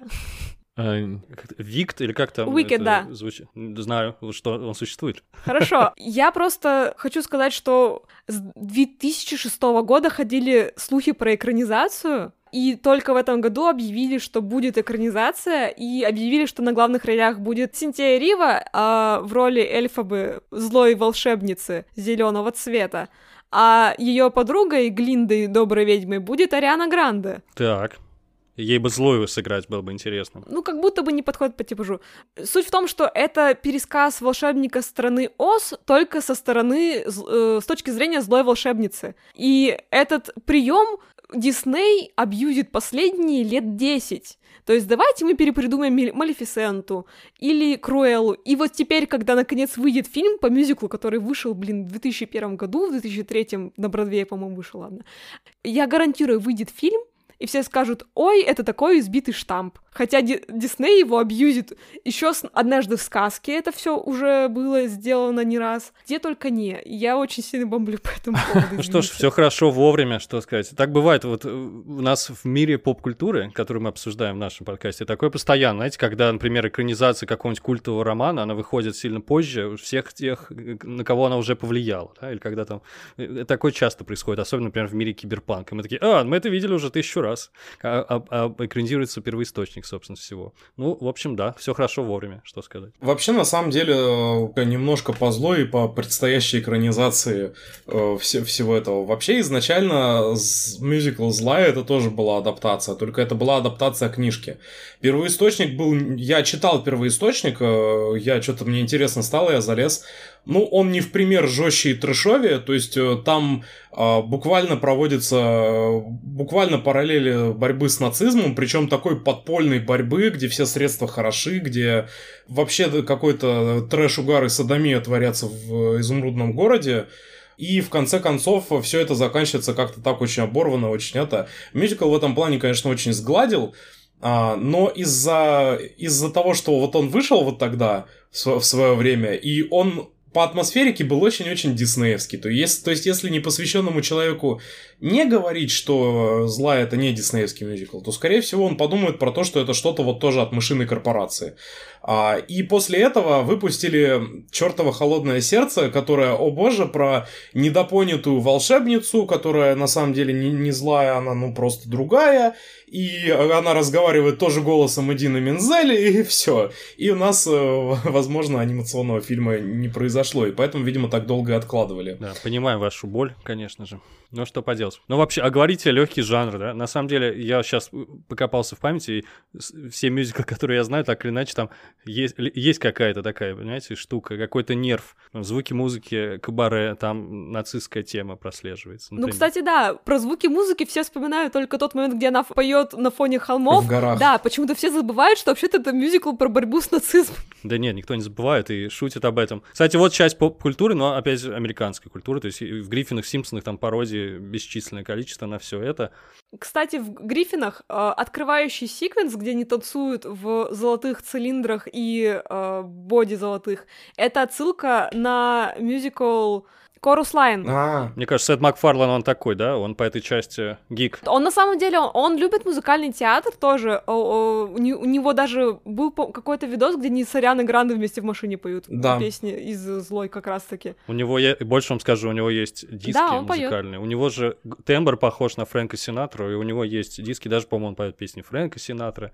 Кстати говоря, он его сын... Да, стоит вспомнить только, как он вел Оскар. Да, не, вы что, это один ой, музыкальнейший просто человек, абсолютно. То есть он, он, он всей головой в этой музыкальной индустрии полностью. То есть просто исполняющий музыку непосредственно человек и записывающий треки. Так что да, он- постоянное вообще... Гриффин очень музыкальное шоу. Там же как раз много музыкальных номеров и так далее. Это есть, есть диски с этими песнями из Гриффинов. Поэтому тут ты, конечно, правильно вспомнил. Гри- Мы всю жизнь росли на музыкальном мультфильме но не знали этого. Нет, на самом деле сейчас как будто бы люди э, более спокойно относятся к этому всему. И я согласна, что жанр для нас как будто бы все еще такой э, несерьезным кажется. Есть у вас какие-нибудь запросы там? Может, что-нибудь дарковое хотите? Или что-нибудь про исторические события? Или, ну, в общем, я хочу дать какую-нибудь рекомендацию посмотреть. Люди... Я хотел спросить, не рекомендацию узнать, а посоветоваться. А, вот э, у меня есть такой один из любимых фантастических фильмов. э, Мигель Сапочник снимал очень давно, в 2009 году. Называется «Потрошители». А, Рипа генетическая опера. Да, я узнал, что существует э, по такой, по, по этой истории вроде как мюзикл. А что первое было? Что первично, что вторично? Сначала фильм был? мюзикл, мюзикл Мюзикл был был. раньше, Да. да. И, и только я не понял, они оба по одному первоисточнику, и Да, тот, да, и да, да, другой, э, да, по какому-то рассказу, или... Но история крутая, но, конечно же, когда я в интернете посмотрел кадры из мюзикла, и Да. э, не так прилизано все, как в этом фильме, и так далее. Ну, в общем, меня немножко отпугнуло это смотреть, я это, конечно же, не стал. Тут нужно понимать, что некоторые вещи являются продуктом своего времени. То есть это супер ранняя экранизация. Во-первых, там очень мерзкий и дешевый CGI, где он есть. А, ну, в общем, там, да, сама история супер стилизованная, то есть мне нравятся Дудо песни, но мне не нравится, например, сам фильм. Но это, знаете, как бы вот это раньше подобное отношение было к аниме. Вот я помню, что в детстве в школе, классе в шестом, в седьмом можно было ходить, драться за гаражи, за право любить любимое аниме. А сейчас мы как будто бы... Правда? Ну, ну, знаете, типа сейчас ощущение, что... Где, где ты росла? Ну-ка расскажи. В Нижнем Новгороде, я просто, мне 32 года, я в Нижнем Новгороде рос. Все смотрели покемонов, все смотрели Сейлор Мун. Покемоны Вообще, не счит- Мы тогда не знали, что покемоны это аниме. Не считается, что это аниме. Да-да-да. Я росла на Урале. Но э, я, кстати, согласен. В детстве мы смотрели покемонов, я не знал, что это даже аниме. Так вот, поэтому и не били, раз не знали, что такая сущность существует, что это не просто мультфильмы, да, не китайские порномультики, от которых эпилептические припадки. Ну, я понимаю, очень грустная история, на самом деле. От покемонов, кстати, реально были эпилептические припадки от одного из эпизодов. Это известная такая тема. Да. Ну, до нас он не дошел. Вот с тех пор и пошла вот эта легенда. Рассказать, что от любого Ну аниме, вот да, и, т- а сейчас как будто бы нормально любить аниме и обсуждать э, финал Атаки Титанов. Не, ничего не говорите, Андрей еще не досмотрел, я тоже вообще ничего. Я тоже не досмотрела, так что мы не обсуждаем финал Титанов. Ребят, ребят, э, просто чтобы понимать отношение к аниме, а, есть э, сериал от шоураннеров э, того же Gravity Falls, обычного мультика и всего прочего, где в одном из эпизодов, не буду говорить, в чем там глобальный сюжет, но просто примите суть, что с, а, несколько клонов Джона Кеннеди сливаются в одно огромное такое существо, Из Акиры. и Да-да-да. парень выбегает такой, говорит, вы там это, там, ну ты смотрела Акиру? Конечно, смотрела, аниме сейчас дикий мейнстрим. Да. Вот, в общем, видел, да. видел. есть- Это корпорация Заговор, да, неплохо. Да, она самая. В общем, я пыталась сделать поинт. В общем, что раньше аниме воспринималось как отдельный жанр. Хотя внутри аниме есть и э, slice of life, то есть повседневка, есть хорроры, есть романтика, то есть это просто вид медиа, в котором есть поджанры. И в мюзиклах, на самом деле, точно так же, просто люди настолько мало про них знают, что они считают, что это все одинаковое, что вот они посмотрели, например, какой-нибудь один, и они думают, ну вот я в детстве видел Алладина, и однажды видел экранизацию «Призрака оперы», и вот все мюзиклы вот так и выглядят. Это фигня какая-то, я это смотреть не буду никогда. Да, но я не подумал, когда увидел... э, Странно. Два прекрасных прекрасных примера, я бы, я бы наоборот поспорил бы. Если бы человек видел Алладин и Призрак оперы, сказал, все мюзиклы выглядят так. Или генетическую оперу я, пожалуй, не буду смотреть. Мне не понравился. Алладин, но тут, очевидно, не- немножко не так. Алладин тут мерзкий, песни вообще не цепляют.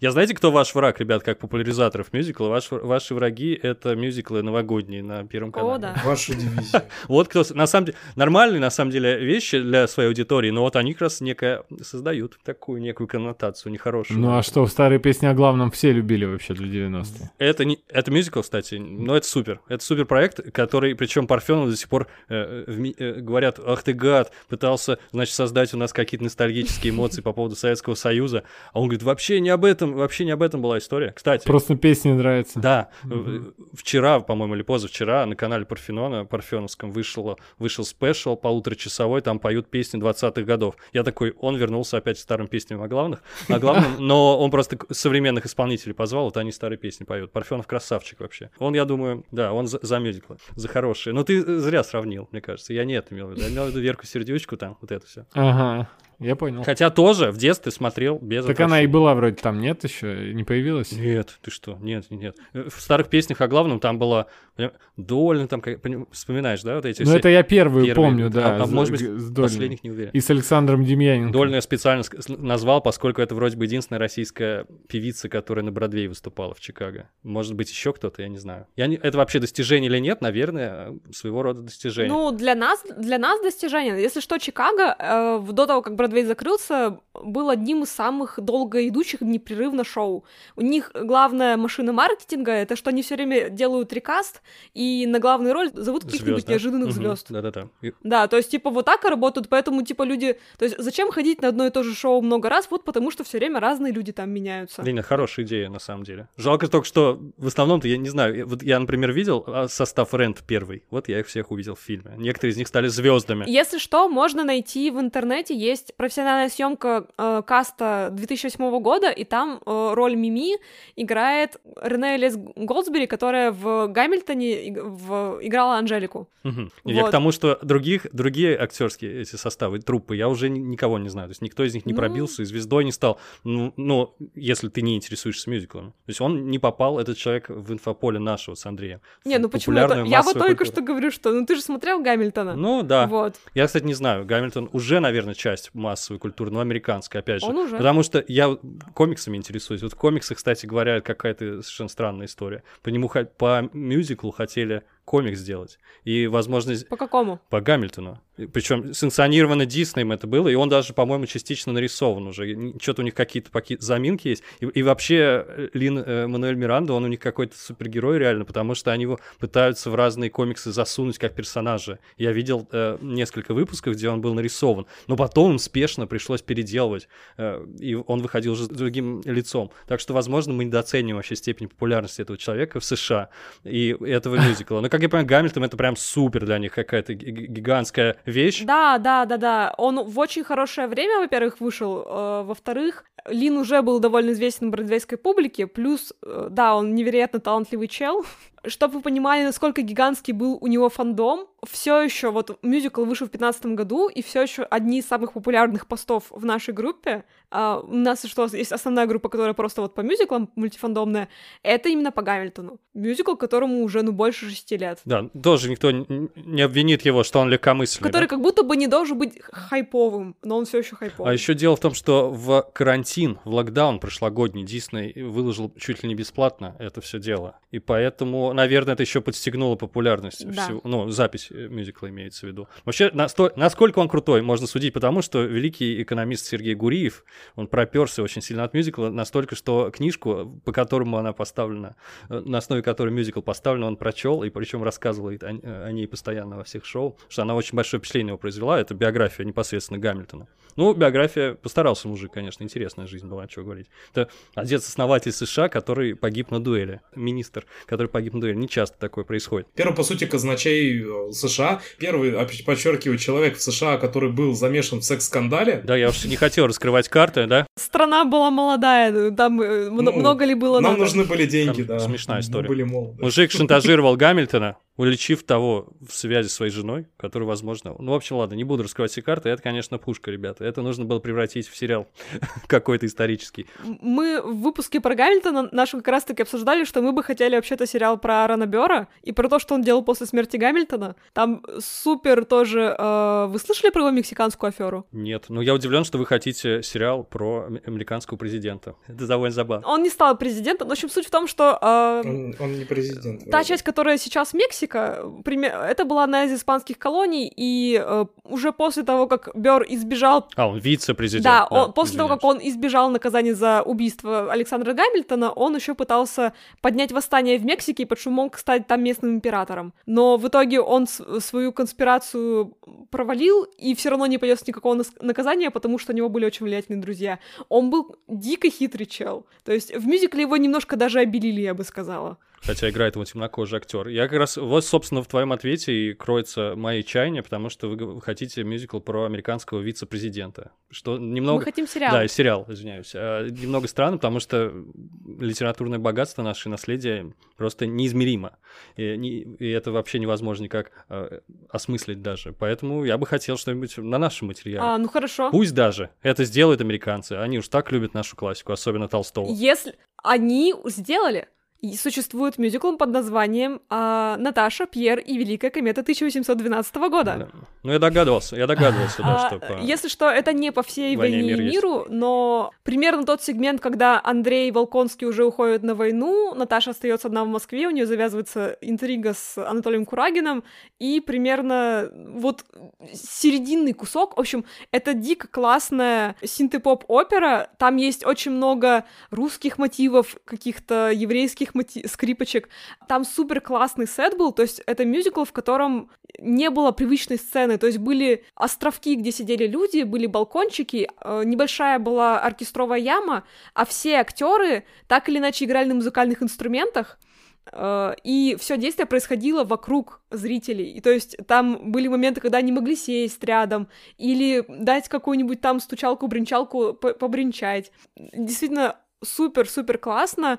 С большой любовью к русской культуре сделана песня Goodbye My Gypsy Lovers, которую поет Анатолий Курагин. Это просто песня. Он еще в процессе играет на скрипке, а в конце, когда они едут воровать Наташу, он говорит, сперва мы должны сесть, и они реально просто все садятся. И я понимаю, что происходит, а зрители на Бродвее не понимают. И чем, и чем дольше они сидят, тем больше нарастает сдавленный смех в аудитории. И он такой, это русская традиция. Только русские зрители смогли оценить иронию, когда Балконский сидел на балкончике. Да, они буквально садятся на дорожку, и в конце они поют э, как могут, но довольно неплохо по-русски, на пассажок поехали. Типа. Как мы всегда и делаем, собственно, да. Я думаю, вам отдельный выпуск нужно нужно создать про влияние русского духа на мюзиклы. Там и Анастасию можно обсудить как раз, и вот этот. Анастасию, э, которая, кстати, поставлена в миди мюзикла на Бродвее, не прав... правда, не знаю, сейчас ли идет. Тоже она довольно популярная. Скрипач на крыше вообще-то происходит в Российской империи. Это один из тоже супер популярный классический мюзикл. Скоро точно появится мюзикл Навальный, я вот уверен, на Бродвее. Уже фильм снимают про... Уже сняли? Да, я поэтому и сказал, да, что то есть он в, э, из России тоже проникает в западный мир. Да, в смысле он? Поэтому до мюзиклов недалеко Я сегодня осталось. видел, что он на обложке Time. Так что он, да, он проник да. давно уже, красава. Ну, правда.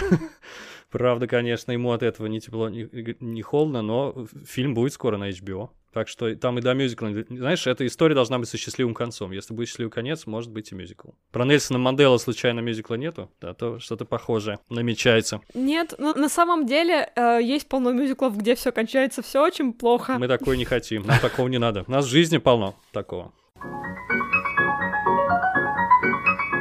Мне показалось, что платформа Apple с Apple TV+, они как будто бы им нужно было, чтобы у них был еще и мюзикл, потому что они берут все разнообразные жанры. Правда, вот недавно мы тут с Женей начали подмечать, что они в научную фантастику скатываются. Уже несколько подряд там научно-фантастических фильмов и сериалов вышло.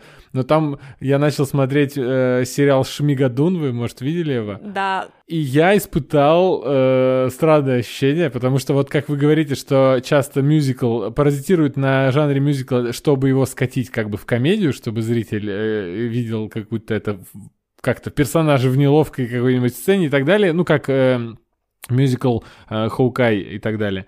А, но здесь одновременно и клевые номера мне понравились некоторые, и иногда я просто смотреть не мог, меня всего перекособочило от того, что происходит. Очень странно, в общем. Такое ощущение, что это просто без души создали только чтобы за... занять нишу мюзикла именно на платформе Apple. Было бы круто, если там был фантастический мюзикл. Ну, Шмигадун, он очень э, сложно смотреть неподготовленному зрителю, потому что по- там почти каждая сцена это так или иначе амаш на классический-классический мюзикл. Мгм. То есть прямо вот 40-х, 50-х. И э, я вот, я бы на самом деле не рекомендовала людям, которые вообще не шарят именно за этот период и его не любят, смотреть Шмигадун, потому что, ну, будет сложно. Вот поэтому я и дропнул его с удовольствием. Давайте завершим на чем-нибудь позитивном. Вот что бы вы прям хотели посмотреть, наверное? Может, мюзикл мечты давайте сделаем, сформируем. Я говорю, фантастику хочу, но зная, как ставят мюзиклы, это, конечно, все же будет отдан на откуп воображению. То есть вряд ли на сцене бродвейской можно классный фантастический мюзикл сделать. Но вот я бы на это посмотрел. Ты имеешь в виду именно sci-fi, то есть чтобы... Sci-fi, да, что-нибудь такое. Это сложно. Как будто бы не Ну вот рэпа, вот эти, генетическая опера, как раз sci-fi. Так там Да, очень э, плохо все сделано, я такого да, не надо. да. Сделайте хорошо, А, пожалуйста. Му- музыкальный блог доктора ужасного, как тебе такой Знаю, мюзикл? класс. Хороший пример. Ну, это Нил Патрик Харрисон, он вообще, по-моему, бр- бродвейской корни имеет, так сказать. Он стал сначала бродвейским артистом, а потом уже пришел в, в фильмы и сериалы. Ну, в целом там фантастики не очень много, там скорее такая придурь. ну да, я с тобой согласен, что-нибудь фантастическое хотелось. Он даже Тони вел, если не ошибаюсь. Да, Я да, просто- он супер талантливый. Я фанат Да. Нила Патрика. Он, э, да, действительно, он сперва был театральным актером, и музыкальный блог доктора ужасного это просто э, Пушкина. Ну, что-нибудь, да, такое было бы неплохо еще увидеть. Почему Ну, во-первых, если вам охота что-нибудь про безумных ученых, есть мюзикл Франкенштейна, он очень клевый. Всем советую э, посмотреть, э, не знаю. Вообще, я всегда советую сперва послушать альбом, потому что альбом почти на всех стримингах есть, особенно если вы пользуетесь чем-то международным типа Spotify. Я вот, вот я думаю про sci-fi. На самом деле, мы в начале где-то подкаста упоминали Человека-паука, и вот насколько там были большие проблемы со всем, там главным режиссером была Джули Теймор, которая ставила постановку Короля Льва на Бродвее, которая супер-супер талантливо и оригинально сделана с точки зрения именно декораций и костюмов. И вот с декорациями и костюмами в Человеке-пауке на Бродвее все было просто супер. Они были сделаны классно, но там была большая проблема именно с каскадерскими трюками, и он закрылся-то, собственно, потому что у них очень часто травмировались каскадеры. Там... Кончалась паутина. Да, я тоже хотела пошутить, какой ужас, Андрей. В чем одинаково шутим стал? Шутки шутками, но один из дублеров упал Мгм. с высоты 5 метров в оркестровую яму однажды. Да, я То видел есть- ролики в интернете и даже удивился, когда сказал, что это провал провалов, потому что я такой, вау, э, на это бы я сходил посмотреть, потому что там действительно акробат, действительно э, актер, изображающий Спайдермена, прыгает на паутине. Это выглядит прикольно. В театре в обычном такого не увидишь. Я, я никогда не прощу, что они взяли и отвергли музыку начинающих Imagine Dragons и взяли Юту. Вообще, вообще у Спайдермена это, кажется, такая плохая ситуация. У него и, и так узнаваемая есть очень музыкальная тема сама по себе. Поэтому я, кстати, когда пошел бы и не услышал бы ее, я бы расстроился. Потому что... Ну да, да. Ну, тут- Тут сами понимаем, ав- авторские права, э, Да, да, да. вскользь скажу, не буду очень много развивать. Э, Есть мюзикл по Шреку, в котором нет Олд Стара. Ну все, Как закрывать бы- его нафиг. Без... Да, мюзикл по Шреку, вот, кстати, да, мюзикл по Шреку нет никакой причины ему быть мюзиклом. Это просто очень популярный бренд, который монетизировали еще и через театр. Знаете, какой мюзикл является музыкальным эквивалентом Шрека? Into the Woods. Чем дальше в лес. Который как раз-таки, возвращаясь к экранизациям, Дисней увидели, что есть мюзикл, в котором очень много сказочных персонажей, и они такие, о, это же почти наш бренд, давайте возьмем и выкинем из него все самое смешное и оригинальное, что делало его незабываемым. Бездушная корпорация. Я сперва посмотрела экранизацию, и мне очень понравилось, потому что там музыка Стивена Сондхайма и слова, и он очень крутой музыкальный материал. А потом я посмотрела запись профессиональную из 80-х самой постановки, и вы не представляете, насколько она едкая, сатирическая и смешная. То есть сцена, где Рапунцель плачет над кровавым своим возлюбленным, и чтобы вернуть ему зрение, она там роняет свои слезинки в сказке, э, они падают на него, и ее любовь лечит ему глазки. А в мюзикле она делает! То есть она буквально просто, рыдая, бьется об него головой, и А, непрямой массаж сердца делает, молодец. Полезный мюзикл получается. И в начале там есть э, автор, который читает якобы эти сказки, а в начале второго акта с ним происходит нехорошая вещь. То есть там идет слом четвертой стены. Почему еще плохо работает фильм, когда работает постановка? В конце первого акта Into the Woods все главные герои получают то, о чем они просили. Они получают свой счастливый сказочный конец. И представляете, вот вы смотрите э, первый акт, потом у вас антракт, вы идете размять ноги, думаете, ну, как неплохо, а потом ты такой, подождите, а про что будет вторая половина? И ты уже вот с этой мыслью подходишь, у тебя закрадываются смутные нехорошие сомнения насчет того, что произойдет дальше. А в фильме нет антракта. Там просто о них завершается логически их сказочная арка, а потом начинается просто какой-то трендец. То есть приходят великаны, все начинают умирать, э, ведьма тонет в болоте, и ты такой, а, а почему так произошло? То есть, опять же, к вопросу переноса медиум. Ты э, ужасные вещи говоришь Да-да-да. для наш, наших слушателей, потому что, в частности, потому что очень хочется сразу, ну, я расстраиваюсь, что есть что-то более крутое, чем фильм, мне надо это где-то взять, а где-то взять никто не знает, мы не знаем, например... А, ну, эм, собственно, поэтому я, я и еще мы, некоторые друзья, ведем группу, где мы э, помогаем найти записи, то есть есть профессиональные записи, э, где мы знаем, где, где легально посмотреть. Есть уже такая вещь, как э, Slime Tutorials на Ютубе. Да, вот, вот такие вещи. Ну, грубо говоря, что, ну, скажем, э, не совсем полные, не совсем хорошие, не совсем легальные постановки записи можно найти на Ютубе с припиской Slime Tutorials, потому что алгоритм YouTube не... Да, не... я когда увидел эти тиктоки Битлджуса, там было так четко и клево все выглядело, и оказалось, что это из ну, как бы из подмышки снято на, на, на, на тапок, а просто слишком удачный свет упал, там обработали, а нет, я так понял, что нет про профессиональной съемки, да? У них нет профессиональной записи, но у них несколько, несколько э, в качестве рекламных материалов несколько, два или три номера сняты профессиональной камерой. А. Да, их можно найти на ютубе. То есть, может, я их и видел, ясно. Просто я нашел потом только э, экранку, условно, но только да, не экранку, основ, а... основная проблема с постановками в том, что их сложно найти, и мало кто знает, как вообще в это влезть, и мы стараемся помогать, чем можем. Супер. То есть, вообще. когда нет экранизаций, э, нет, чтобы вы понимали, уровень любви некоторых людей до того, как появился профессиональная съемка Гамильтона, были люди, которые отрисовали весь мюзикл в виде аниматиков. Аниматика — это не полноценная анимация, то есть это... Офигеть. Да, Офигеть. то есть можно найти аниматики почти по любым крупным Ничего себе. популярным мюзиклам. Я сейчас в шоке просто пребываю. Это же какой-то колоссальный труд. Ну вот, а ты, а ты рекомендуешь просто послушать альбом. Без визуализации никуда. Я рекомендую всем послушать, ой, прочесть книгу сначала. Это и, и, и Франкенштейна, и Гамильтона касается. Правда, Гамильтона сложно будет, там больше Я недавно в первый раз, кстати, я недавно слушал впервые, кстати, Суини Тодда от э, Королей Шута, и... А там просто Тодд, да, ведь? Мне не понравилось. Там просто Тодд, ну, да, да, это, ну, и, ну, любитель. У нас есть фанаты, на самом деле, его К тоже. Сандхайму отношения не имеет никакого. Просто, просто я любитель Короля Шута, но... но ну и... Но, да, но мюзикл мне не понравилось слушать. Может быть, посмотреть интересно было бы.